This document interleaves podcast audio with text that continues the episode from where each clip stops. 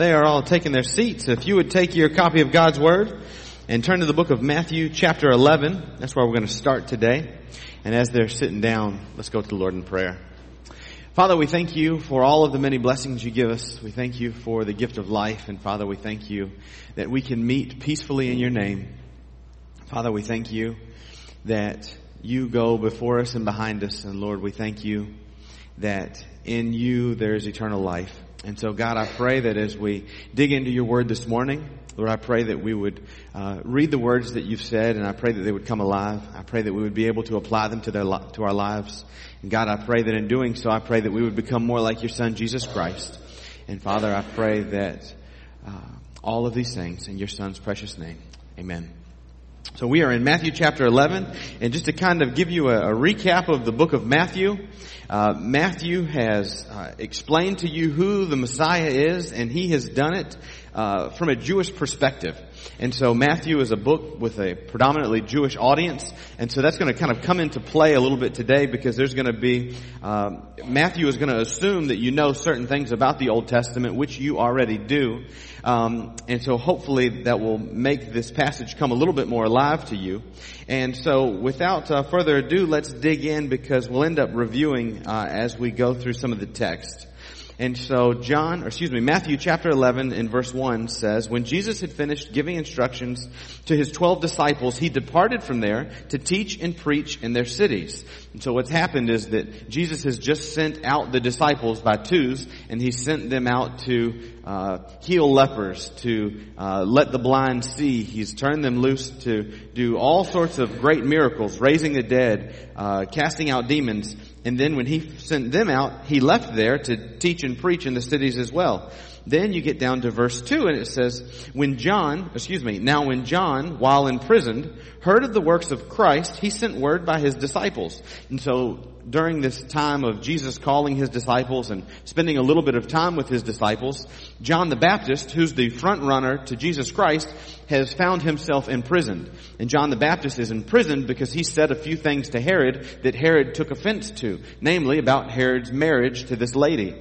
And they didn't like it. They were offended by the things that, uh, that John said. And so Herod, because he's the king, he puts John the Baptist in prison. And so John now is in prison and he sends word to Jesus. And so if you're John the Baptist, just put yourself in his shoes for a minute. You've been called by God to be a prophet from the, from even before you were conceived, you've been called by God to be a prophet. And so he goes about prophesying. He gets a chance to see Christ and he tells everyone, this is the one whose shoes I'm worthy, I'm unworthy to untie. And Jesus begins his ministry and John's prayer is, he must increase and I must decrease. And so John has been on point with everything that he's done. And John's life is progressing. And we're uh, about 30 years. Jesus had started his ministry, so Jesus is around 30 years old. And so John has been seeing Jesus for 30 years. Jesus is beginning his ministry. John's in prison. And now John is beginning to have some doubts. And so John sends some of his disciples to Jesus, verse 3, and said to him, Are you the expected one, or shall we look for someone else? And so John is in prison, and he's doubting. Now, what I don't want you to do is I don't want you to think less of John because of his doubts. What I want you to see is some very commendable things about John. And so he's wondering, are you the expected one? Verse 3, or shall we look for someone else? Verse 4, Jesus answered and said to them, so Jesus is talking to John's disciples, go and report to John what you hear and see. The blind receive sight, the lame walk, the lepers are cleansed, and the deaf hear. The dead are raised up and the poor have the gospel preached to them. And blessed is he who does not take offense at me. And so what happens is that Jesus takes some of the Old Testament and he quotes it to John's disciples for John, for, excuse me, for John's disciples to take back and encourage John with. And so what he does is he quotes straight from Isaiah. This is Isaiah 35, 4. You don't have to turn there. But Isaiah 35, 4 says, Say to those with anxious heart, Take courage and fear not. Behold, your God will come with vengeance, and the recompense of God will come. But he will save you. Then the eyes of the blind will be opened, and the ears of the deaf will be unstopped. Then the lame will leap like a deer, and the tongue of the mute will shout for joy. And so what happens is that Jesus encourages John not with a yes I am, but he goes to scripture to encourage John and he tells John, look, the things that I'm doing match up perfectly with the prophets that came before you, and I'm fulfilling all of these prophecies that are in scripture. And that is what is going to encourage John. And so what happens now in Matthew is that uh, he tells, well, he tells the John's through his disciples, and blessed is he who does not take offense at me. And so he goes on to say, hey listen, I'm who the scriptures say I am. I'm fulfilling all of these scriptures, and the end is blessed is he who doesn't take offense at me. Blessed is he who can unashamedly put his whole faith in me and not be offended at me. To give John encouragement.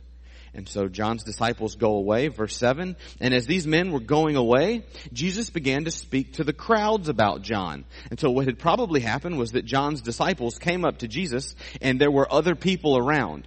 And the other people hear that John is doubting who Jesus is. And so Jesus, because he's a friend of John, he says, what did you go out into the wilderness to see? A reed shaken by the wind.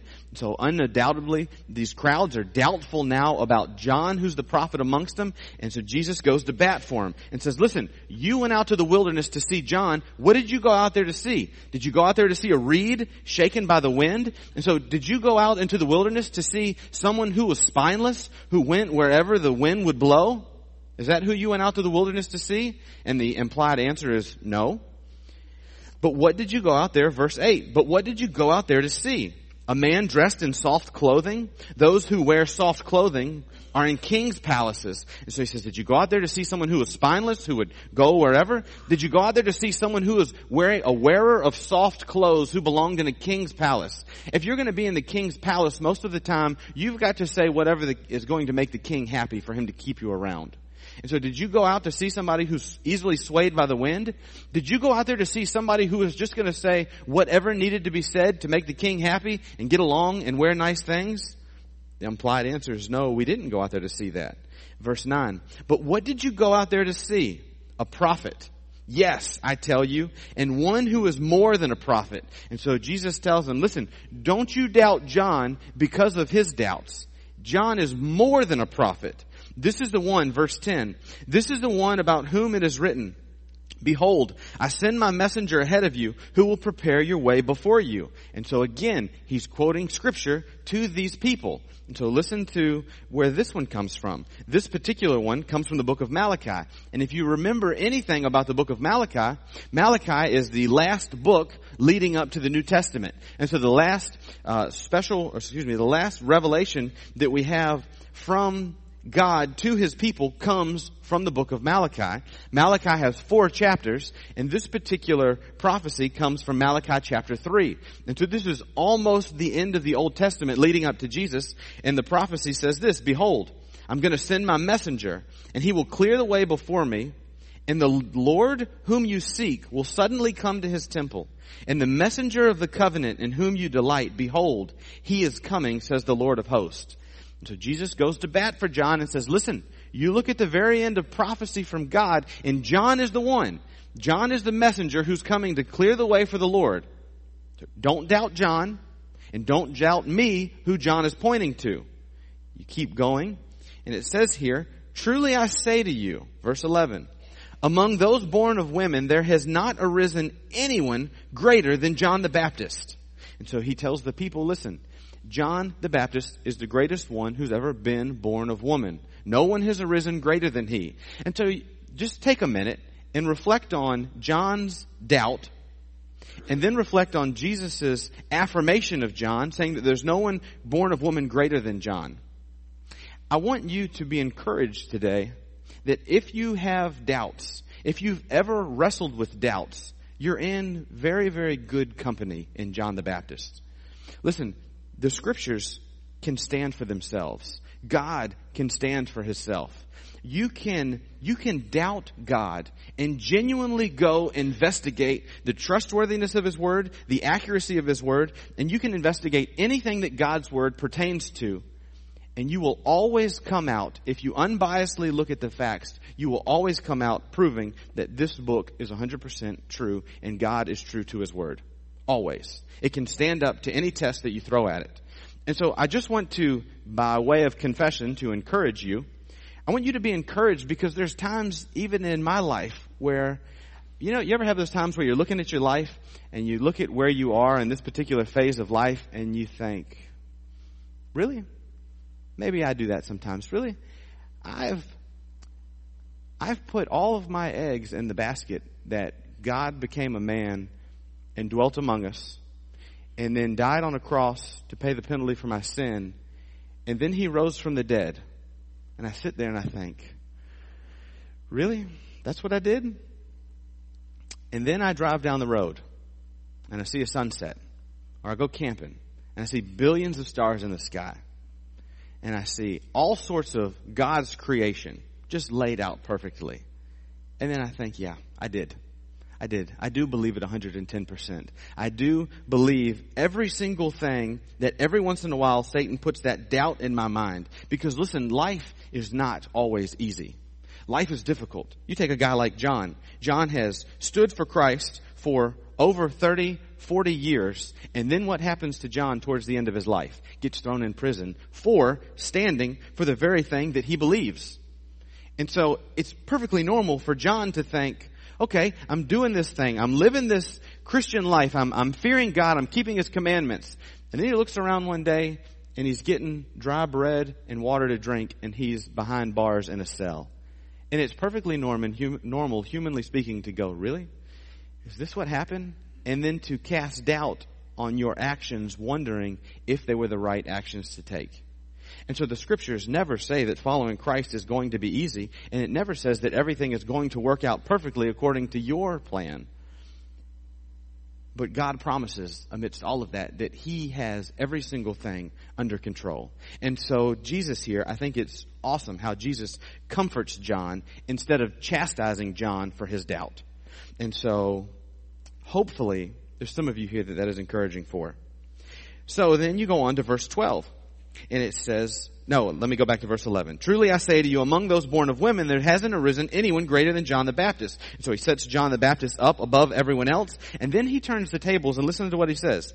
He says, yet, the one who is least in the kingdom of heaven is greater than he. And so he goes on to encourage all of those other people, saying that John is the, the, the, the most elevated that's been born of woman. And then he says, but in the kingdom of heaven, John the Baptist would be the least. The, the least of those in the kingdom of heaven is greater than John. And so you go, wait a minute. So what's going on with this kingdom of heaven language? And I told you all that the kingdom of heaven is a, is a place. It's a thing. It's, it's, it's very difficult to wrap your mind around. It's one of the kind of the deeper things of scripture to be able to explain what the kingdom of heaven is. But kingdoms have kings. And so everything kind of underneath of God's rule is in the kingdom of God. You've got to accept the king to be in the kingdom. And then God gives a couple, or excuse me, then Jesus earlier in Matthew gives a few qualifications for you to be in the kingdom. And so we've already know that you enter the kingdom through faith in Jesus Christ, but listen to what it takes also to be in the kingdom of God. He says earlier, pick up your cross and follow me. Anyone who isn't willing to pick up his cross and follow me isn't worthy of being in the kingdom. Then he also says, Whoever puts his hand to the plow and, and looks back isn't fit to be in the kingdom of God. Jesus is going to go on to say in, a, in, a, in, an earlier passage that those who endure to the end will be saved. And so it's those who endure who are actually in God's kingdom. And then he goes on to say that not everyone who calls me Lord, Lord will enter the kingdom of heaven. And so there are people who say Lord, Lord, and they call out to the Lord, and they're not at all in the kingdom of heaven. And then last but not least, uh, he says everyone who hears God's word and then acts on it is in the kingdom of heaven. And that earlier verse says something very similar to those who hear God's word and act on it are in the kingdom of heaven. But it says, not everyone who calls me Lord, Lord, but he who does the will of the Father. And so Jesus has already laid out earlier in Matthew what it takes to be in the kingdom. And then Jesus says, listen, John's the greatest of those born of women, but those of you who have entered into the kingdom of God are greater than John the Baptist is. And so he's given a, a bit of a uh, spiritual uh, insight to what's going on, saying, listen, the least in the kingdom of heaven is greater than John. You with me? Give me a little head nod. We all look, the kids are full of energy and you guys look zapped of energy. Maybe they stole it all from us. And so, all kinds of neat things going on, uh, in the book of Matthew. And another small snippet about the kingdom of God, the, the one who is least in the kingdom is greater than John there's a, there's so many things going on in the kingdom and there's, it takes so much to get into the kingdom of God that the cost is incredibly high that accompanies your faith. You're going to see that it's, it's not promised to be easy, but it's promised to be restful. And so all of that to say that something strange goes on in the kingdom of God, spiritually speaking, because when you enter into the kingdom of God, when you get into heaven as a member of the kingdom of God, you get all sorts of responsibilities that you can't even fathom right now. And so, when you are least in the kingdom of heaven, you are still put in a place where you are judging angels. The book of Hebrews is going to talk about uh, you're only lower than the angels for a while, but later you're going to judge angels. So you can dig into that one and figure out how that's going to work out. But then you get into the book of Revelation and you learn that those people who inherit the kingdom of heaven are actually going to get to sit on the throne of God in some way, shape, or form. And so I want you to see that being in the kingdom of heaven is worth whatever it costs to get there. And Jesus will elaborate on that more later, but let's go on to verse 12. From the days of John the Baptist until now, the kingdom of heaven suffers violence and violent men take it by force. We're going to spend a lot more time on Wednesday night talking about exactly what that means. For all of the prophets and the law prophesied until John, verse 14. And if you are willing to accept it, John himself is Elijah who was to come. He who has an ear, let him hear. And so Jesus goes on to say that John the Baptist is the messenger out of chapter 3 of Malachi, but chapter 4 of Malachi says that uh, hopefully you remember Malachi. Malachi gives you a couple things. He ends with a few things that you need to remember as the messenger and as Jesus is on his way. And after Malachi, you have 400 years of silence. And so Malachi leaves you with a very small bullet list of what to expect coming soon. And so Matthew 3, excuse me, Malachi 3 says that the messenger is coming. And then Malachi chapter 4, which is the last chapter before the New Testament, verse 4 of chapter 4 says, Remember the law of Moses, my servant, even the statutes and ordinances which I commanded him in Horeb for all Israel. Behold, I am going to send you Elijah the prophet before the coming of the great and terrible day of the Lord. And so Matthew goes on to tell you that Jesus said that if you'll accept it, John the Baptist is Elijah. And so what he's done as writing to the Jews is he has shown you all throughout scripture that Jesus has fulfilled prophecies to uh, seal John's doubt. And he's also showed you who John was so that you know exactly who John is and you know exactly who Jesus is and you can move forward listening to this Jesus as the messenger of the new covenant. There's a lot to be said about what, what Matthew has done here. Then he says in verse 16, but to what shall I compare this generation? It's like children sitting in the marketplaces who call out to the other children and say, we played the flute for you and you did not dance. We sang a dirge and you did not mourn. For John came neither eating nor drinking, and they say he has a demon. The Son of Man came eating and drinking, and they say, behold, a gluttonous man and a tax, excuse me, behold, a gluttonous man and a drunkard, a friend of tax collectors and sinners. Yet wisdom is vindicated by her deeds. And so in order to kind of understand what's going on, you've got to understand that um, in this day and age, they don't have bulk daycare. They don't have schools that the average people are going to send their kids off to. And so if you work in the marketplace, if you buy and sell goods, then you take your children with you you may be sitting in a booth in the market all day and your kid kind of hangs out in the market with you. And so you can imagine that there's going to be a kind of a collection of kids hanging out together. And whenever kids naturally get together, they end up playing ball or they end up playing games or swimming or doing something together. In, in these days, they used to do the same things that their parents did. And so they would play games like wedding and funeral like kids play house these days and all kinds of other things, these normal things. And so kids would pretend like they were playing the flute and they would mimic wedding music. And then when they imitated wedding music, everybody was supposed to dance and be happy. And they also see their parents singing and playing sad music when funerals are happen. And so they were supposed to pretend like they were mourning when that happened.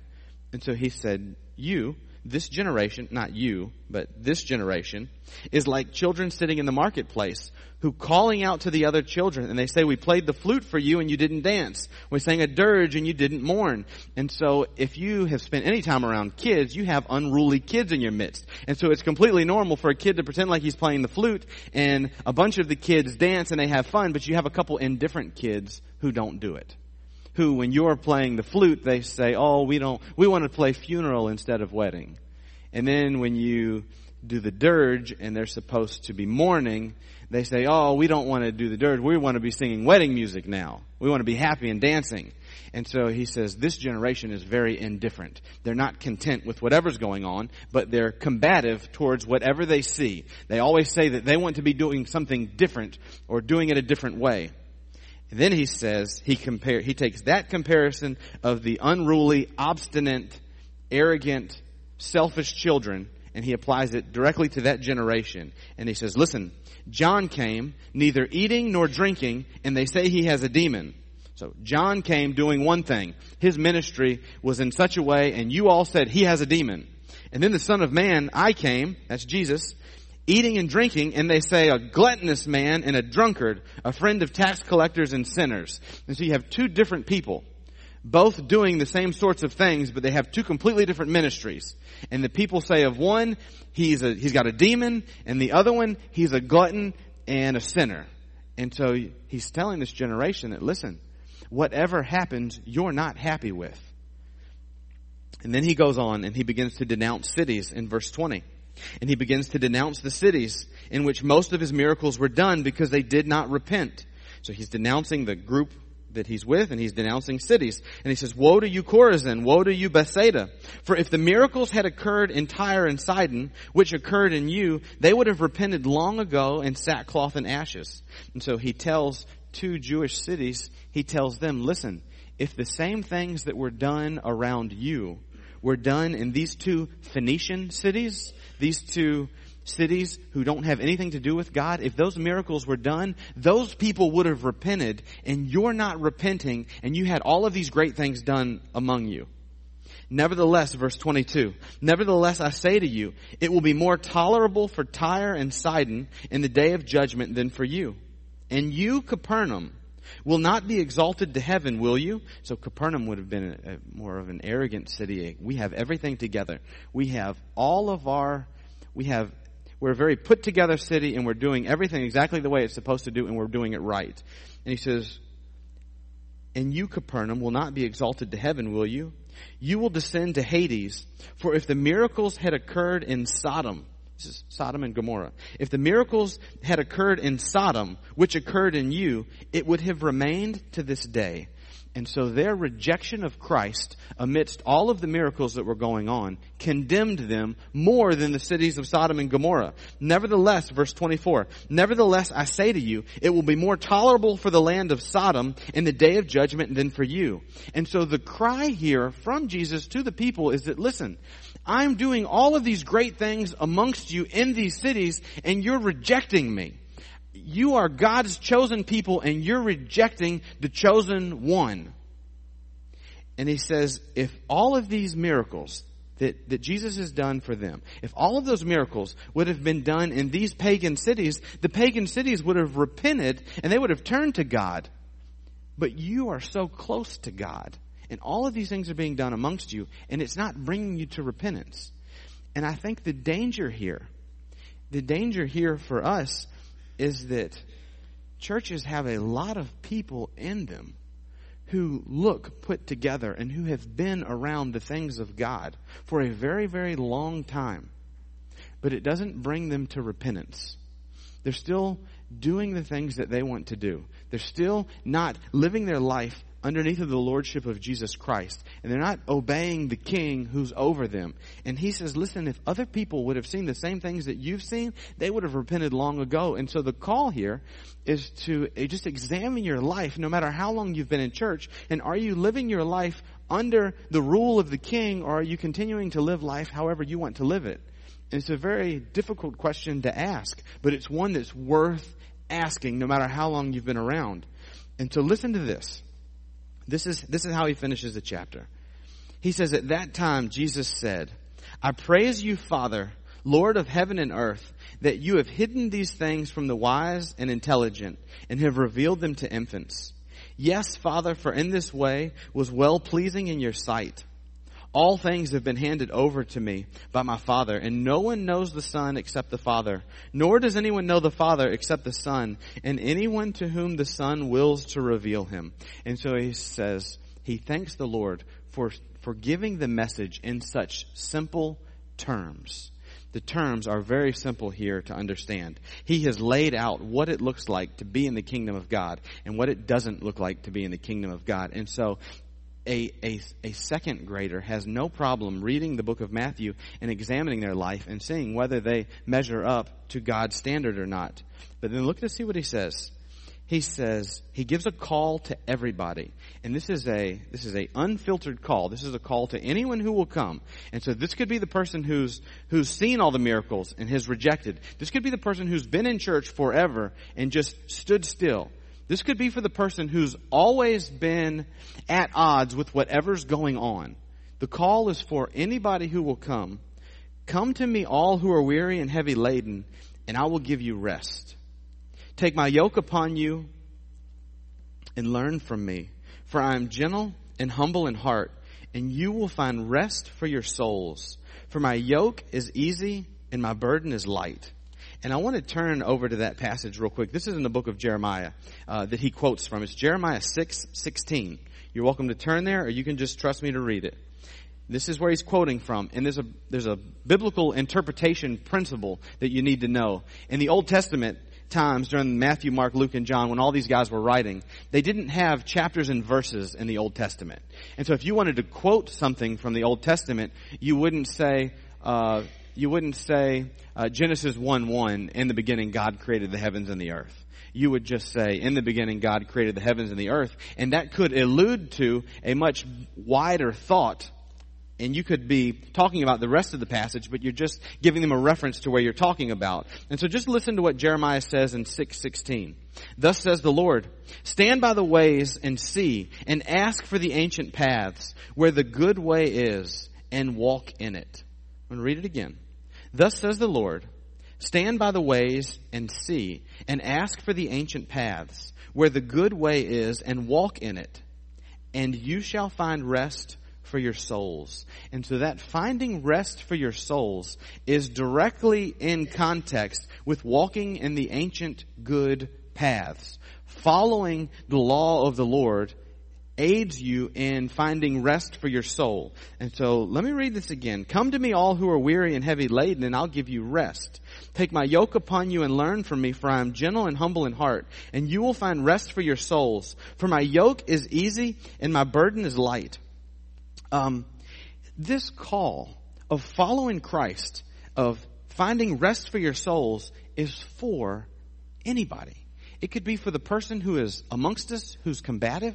It could be from the person out in the community who lives the most lewd lifestyle that is opposed to God that you could ever imagine. The call is for them.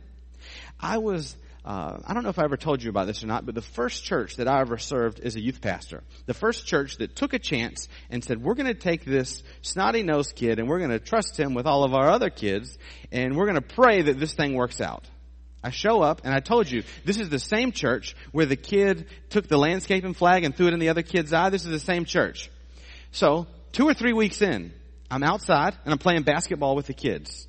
And church is getting ready to start. And so all the kids are going in and Jesse's gone in and she's kind of keeping eye on them. And there's a kid outside still. Uh, he's playing basketball. So I go out to get him. And he, he's a, he's kind of a rough kid, comes from a, a background that's uh, really, really rough. And I start to play basketball with him and share the gospel with him. Because it was worth skipping church. Listen to this. It was worth me skipping the church service to share the gospel with the kid one on one than it was for me to go indoors and just sit down. You with me? Sometimes ministry is unconventional. Sometimes it's worth it to skip something that everybody does in an effort to have one on one time with somebody else. And so that's what I did. I skipped the church service and I shared the gospel with this kid and he looks up at me and he says, What would you tell somebody who has sold his soul to the devil? Well, that wasn't one of the interview questions, really. that wasn't that wasn't a question anybody's ever asked me. And the kid looks at me and he says, "What would God say to somebody who sold his soul to the devil?" So I shot a few more baskets and thought about it, and I said, "God would tell him that you can't sell your soul to the devil; that the devil already has your soul. That the devil has everybody's soul until they turn to Christ." And he would tell you that he loves you so much that he sent his son to die on the cross for you and that he can forgive you of anything that you've ever done. And that same answer that I give that kid who says he sold his soul to the devil is the same answer that I would give anybody who's struggling with anything this day and age. So I've been on vacation last week, and one of the cool things about vacation is that you get cable in the hotel, right? You get free cable when you stay at an expensive hotel, or any hotel for that matter. Anyways, so, I've watched a few things and I've been seeing what's on the mainstream news and everybody's been out of shape about this guy named Bruce Jenner who's now a transgender individual. Right? And you think, wow, what is God's response to a guy like Bruce Jenner? God's response is, come to me all who are weary and heavy laden and I'll give you rest. Take my yoke upon you and learn from me, for I'm gentle and humble in heart, and you will find rest for your souls. For my yoke is easy and my burden is light. You could be a cantankerous church person who's caused trouble in church all your life. You could be a young boy who thinks that he sold his soul to the devil, or you could be a transgender individual. None of that matters. It's all sin. It's all sin. It's the same. And Jesus would say to anyone who is in sin, Come to me and I'll give you rest for your souls. Each of those people that I just described, whether it's the person in church stirring up trouble, or whether it's the person who thinks they've sold their soul to the devil, or somebody who struggles with transgender issues, all of those people have one of, have some of the same things in common, and that's their soul is in unrest. And they can't rest because their soul's in turmoil. And Jesus Christ came to set your soul free. And He came so that you don't have to be a slave to sin. He came so that you don't have to always be carrying around all those burdens. He came to set you free and to turn you loose and to bring liberty to you. And so if you're here and you've got any sort of sin in your life, if your soul is bogged down with all sorts of trouble, Jesus Christ came to set you free from all of that. And it doesn't say that life is going to get easy. It says that His yoke is easy and His burden is light and you'll find rest for your soul. It doesn't mean that the trip is going to be easy. It doesn't mean that it's going to be easy to do this. What it says is that the benefits are great and you'll find rest for your soul. And so I want to invite anyone here who may want rest for their soul to find it in Jesus Christ and in Jesus Christ alone. And this was a really, really uh, encouraging section for me uh, as I got a chance to think about it for two weeks because I didn't have to preach last week. And so, as we come to our time of invitation, uh, I want you to. Uh, I want you to think about your own soul and the state that your soul is in. If you're finding rest for your soul, uh, thank the Lord that you found rest in Him. If your soul's not at rest, you find rest in Christ and in walking in the ancient paths. And then if you don't know Jesus Christ at all, if you're struggling with anything in life, let today be the day that you give your life to Jesus Christ and you put down your yoke and you take up his. Let's go to the Lord in prayer. Father, we thank you for your many blessings. Father, we thank you that you have easily, or you have uh, very clearly laid out what it takes to enter the kingdom of heaven. And Father, we thank you that you have clearly laid out uh, what someone's life looks like who is in the kingdom of heaven. And Father, I pray that we would be a people who are open to examining our lives. Father, I thank you that you came and that you offer your yoke and you tell us that your burden is light. And Lord, I pray that if there's anyone here whose soul is in distress, that they would find peace and comfort in you. And Lord, I pray that as we observe the outside world, and we see the craziness going on around us. Lord, I pray that we would be brokenhearted for those individuals because they have no rest for their souls. And Lord, I pray that we would treat them like people and that we would long for the day that you reveal yourself to them and you save them of their sins. And so, Father, I pray that you would do great things amongst us. And I pray that we would give you the liberty to do it. And it's in Christ's name we pray. Amen. If you would stand for our hymn of invitation. Well, it was good to see you guys again this week. I uh, always enjoy seeing you guys, and I don't just say that to say it. I enjoy spending time worshiping the Lord with you all. I want to remind any of the students that are here that are interested uh, in going to the rock wall to let me know uh, within the next 30 minutes if you're going to be able to come or not. And also, if you are on our uh, Youth and Children's Pastor Search Committee, we're going to have a brief meeting uh, over in the fellowship hall uh, where we normally eat so some of the kids can play upstairs. And so we'll be brief over there. Uh, let's go to the Lord in prayer. And I'm going to ask uh, Brother Blunt Knowles if you would close us in prayer.